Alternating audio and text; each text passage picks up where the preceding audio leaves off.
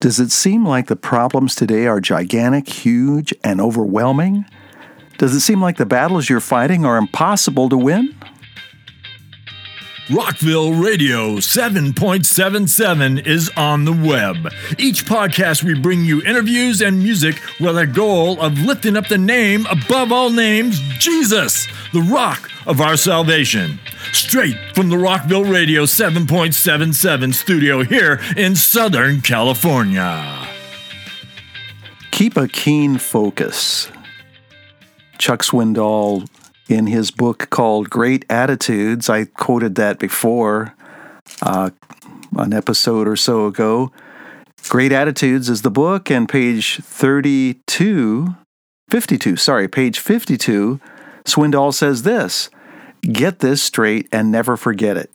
You will not stand alone when outnumbered, or stand tall when tested, or stand firm when discouraged if your focus remains on the odds. Your eyes must be trained on the Lord.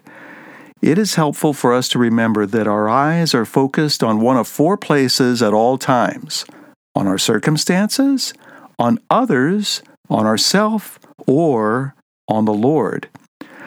If they focus on one of the first three and not on the Lord, we will drift and ultimately fail.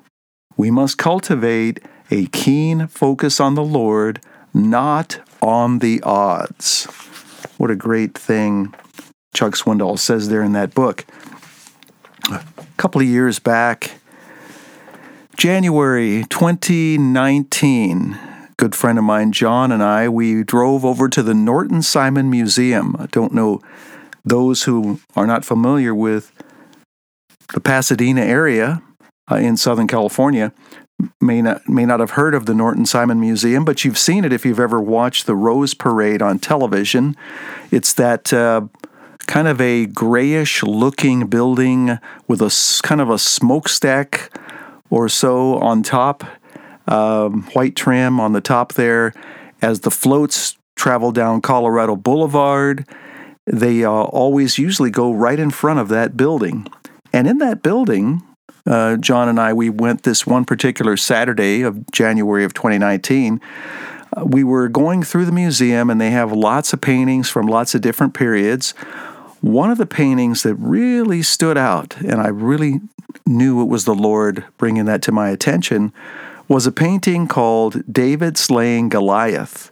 And the painting, if you're not familiar with it, you can go online to the website for the Norton Simon Museum and you can actually see it there on the uh, art page that they have. It was painted by Peter Paul Rubens. He's a Flemish painter who painted it in the year 1616. It's an oil painting.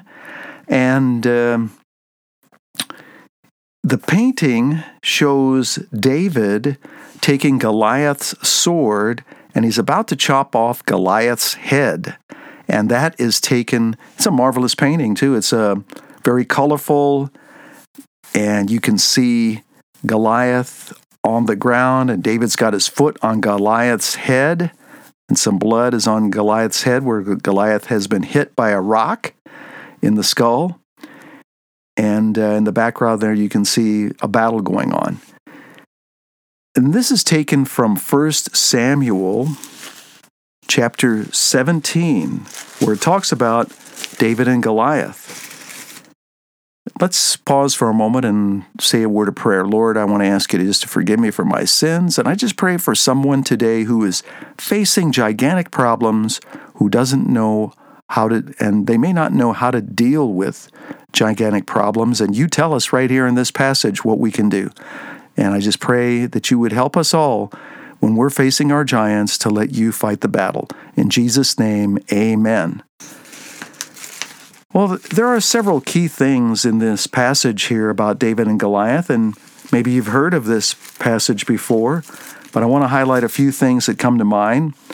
And the first thing here is that uh, when you're facing a a battle, when you're fighting a battle and you feel like giving up because you feel like it's a losing, it's a lost cause, the first thing is back to what you just heard me read from Chuck Swindoll if you see only the problems and how huge they are, you're going to give in to your fear. You're going to be allowing the odds to overwhelm you. In this particular chapter here of 1 Samuel 17, you find this in uh, verses 11 through 24. And here we we understand that it says right here, uh, this is when the um, Israelites, their army, was facing the Philistines, and Saul at the time was the king.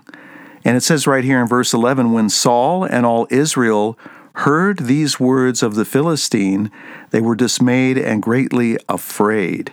See, the words that they were, the words that they heard from the giant were, uh, he said this. Goliath said this I defy the ranks of Israel this day. Give me a man that we may fight together. And uh, he was making a deal with them that uh, they just, instead of using the entire armies against each other, uh, someone would come out and fight him. Uh, then that would determine the battle, whichever soldier won, Goliath or the representative for Israel. So we see right here that they saw him and they were greatly afraid. They were dismayed and greatly afraid. And this is like, again, as we mentioned here, you don't want to be looking at the odds. That's not something you want to do. Max Lucado, another really excellent pastor and Christian author, has a book called Facing Your Giants. And this is, was written several years back. And on the back cover uh, of his book, it says here focus on giants, you stumble. Focus on God, your giants tumble. And this is this book too is an excellent book to read when you're in the same situation, when you're in this situation that we're talking about right now. If you listen to other people, sometimes there are those who will encourage you, but sometimes there are those who will discourage you. Um, if you're trying to deal with a major and significant problem, other people can discourage you. Now, this we find in the same passage here of 1 Samuel 17. Around verse 28, you find this. It uh, says this, it's talking about, um, well, actually, verse 26. Then David spoke to the men who were standing by him, saying, What will be done for the man who kills this Philistine and take takes away the reproach from Israel. For who is this uncircumcised Philistine that he should taunt the armies of the living God? And the people answered him in accord with this word, saying, Thus it will be done for the man who kills him. Now, Eliab, the, his oldest brother, this is David's oldest brother speaking, heard when he spoke to the men, and Eliab's anger burned against David, and he said, Why have you come down? And with whom have you left those few sheep in the wilderness? So he's insulting David. I know your insolence and your wickedness of your heart and the wickedness of your heart, for you have come down in order to see the battle. So translation, he's reading David's mind. He knows what how David's thinking here, according to Eliab. But David said, "What have I done now? Was it not just a question?" And um, so here is his own brother, somebody in your own family. People sometimes people in your own family can be a big discouragement to you, and even close friends. So you want to be careful who you are listening to in a time when you are trying to deal with something significant or um, overwhelming in your life. Here's another thing that you should do when you're um, when things are looking like they're out of control. You need to think about what God can do and what you have seen Him do in the past. Now, this is found in verse 37. And I'm going to turn there. If that's if, if you hear the pages turning, that's because I've got a a New American Standard Bible here that is uh, I've had this thing for a number of years and it's kind of worn out here. Anyway, 1 Samuel 17, verse 37 And David said, The Lord who delivered me from the paw of the lion and the paw of the bear, he will deliver me from the hand of this Philistine. And Saul, then finally the king, Saul, said to David, Go, and may the Lord be with you. And um, so David is recalling what he has seen God do in his past. And um, that's why I love to I, I loved sharing that story with you about the painting by Peter Paul Rubens that I saw at the Norton Simon Museum a couple of years ago because I saw that painting. God, God gave me that opportunity to see that painting a few months before I was about to face some major trials, some major, gigantic, enormous problems that were overwhelming. And I didn't know that that painting and this passage of Scripture would be something I would be going back to when the trouble hit me a few months after I saw that painting. But God has a way of preparing us for what we're going to face.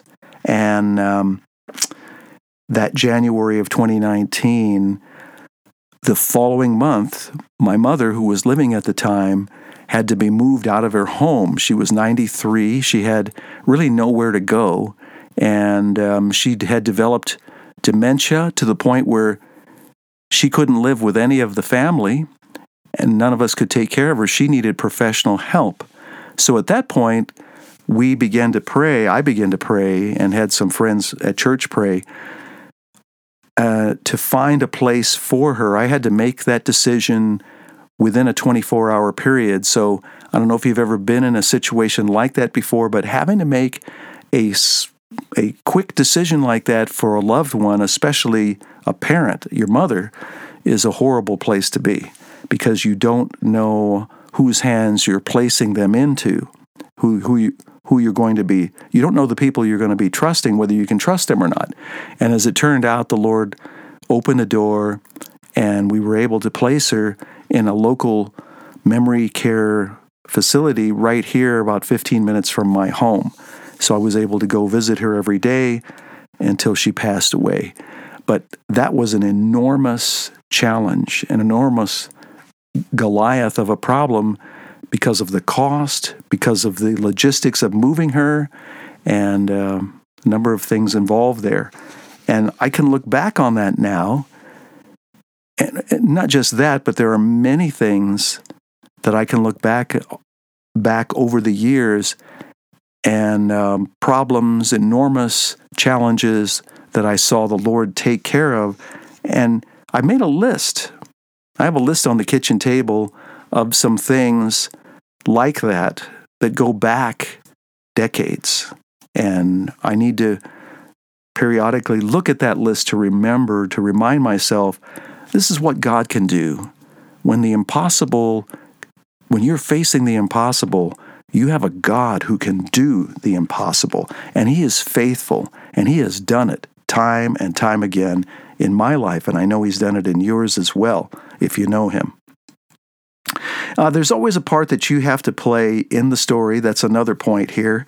And preparation is very important if you're hoping to see a victory, if you're hoping to see God uh, come bring about a great victory from a tremendous, gigantic challenge. This is found in verse 40 of 1 Samuel 17. It says here that David talks about how David and he took his stick in his hand and chose for himself five smooth stones from the brook and put them in the shepherd's bag which he had even in his pouch and his sling was in his hand and he approached the Philistine. You know, so he wouldn't need he wasn't going to need the five stones, but he was prepared. He was prepared. He had five stones, and uh, only one is what he needed, but he did prepare for the battle. Uh, we also must remember that God is bigger and stronger than any gigantic and enormous, overwhelming problem we will ever face. And this is the key part of the whole passage right here. God is bigger and stronger and can do the impossible. When David finally came face to face with Goliath, David said this to him. He said, um, This day the Lord will deliver you up into my hands, and I will strike you down and remove your head from you. And I will give the dead bodies of the army of the Philistines this day to the birds of the sky and the wild beasts of the earth, that all the earth may know that there is a God in Israel, and that all this assembly may know that the Lord does not deliver by sword or by spear, for the battle is the Lord's, and he will give you into our hands. Make a note of that right there, that speech. The battle is the Lord's. That is the key verse to me. That is the key verse in the entire illustration here. Pastor Greg Laurie, another excellent pastor and author, has a book called Dealing with Giants How to Face the Hardships and Challenges of Life. Toward the end of his book, Pastor Greg, Greg Laurie says this on page 77 of his book. If you find yourself in a season of extreme difficulty right now, a period of disappointment and discouragement, I would suggest to you that the Lord might be preparing you today for something He will do in your life tomorrow or beyond. You need to learn the lessons that He has for you to learn in this valley you're in, this time of difficulty. And there is a particular area of your life that is controlling you. No, and if there is a particular area of your life that is controlling you, oppressing you, tearing you down, or blocking you path, blocking your path, it's time to face your giant. It's time to realize the battle is not yours, but the Lord's. This is uh, from Greg Laurie, who's quoting the same passage that we we're talking about. So I want you to remember today that this battle that you're facing, whatever it is, is the Lord's battle. And I would like you to pray with me now. And if you don't know Jesus as your Savior, then you've been fighting the battles all by yourself and you haven't had anybody helping you. But if you pray this prayer, you you will have His help. Lord Jesus, I uh, repent of my sins. I am a sinner. I uh, I want you to take control of my life. I want you to fight my battles. I want to know that uh, whenever I face anything that's challenging or overwhelming, that I don't have to f- do all the fighting by myself anymore.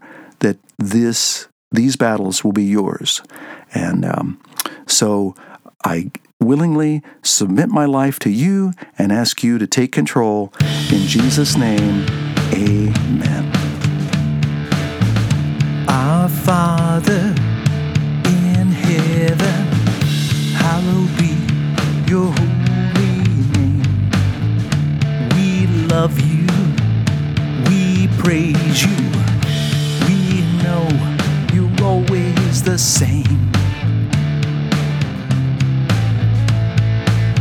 worship you. You are our God faithful and true. There's no one like you. Hosanna, Hosanna, Jesus, you're a mighty they fail to praise and worship you, you said the rocks would sing. We worship you. You are our God, faithful and true. There's no one like you.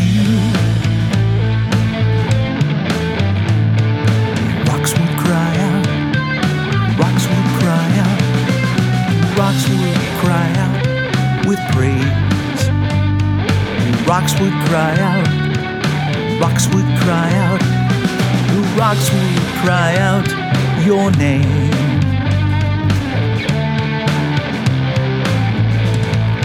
We worship you. You are our God, faithful and true. There's no one like you.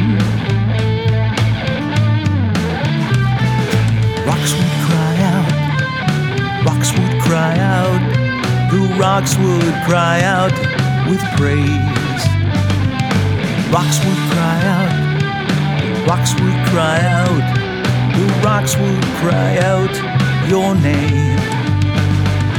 Rocks would cry out, rocks would cry out, the rocks would cry out with praise.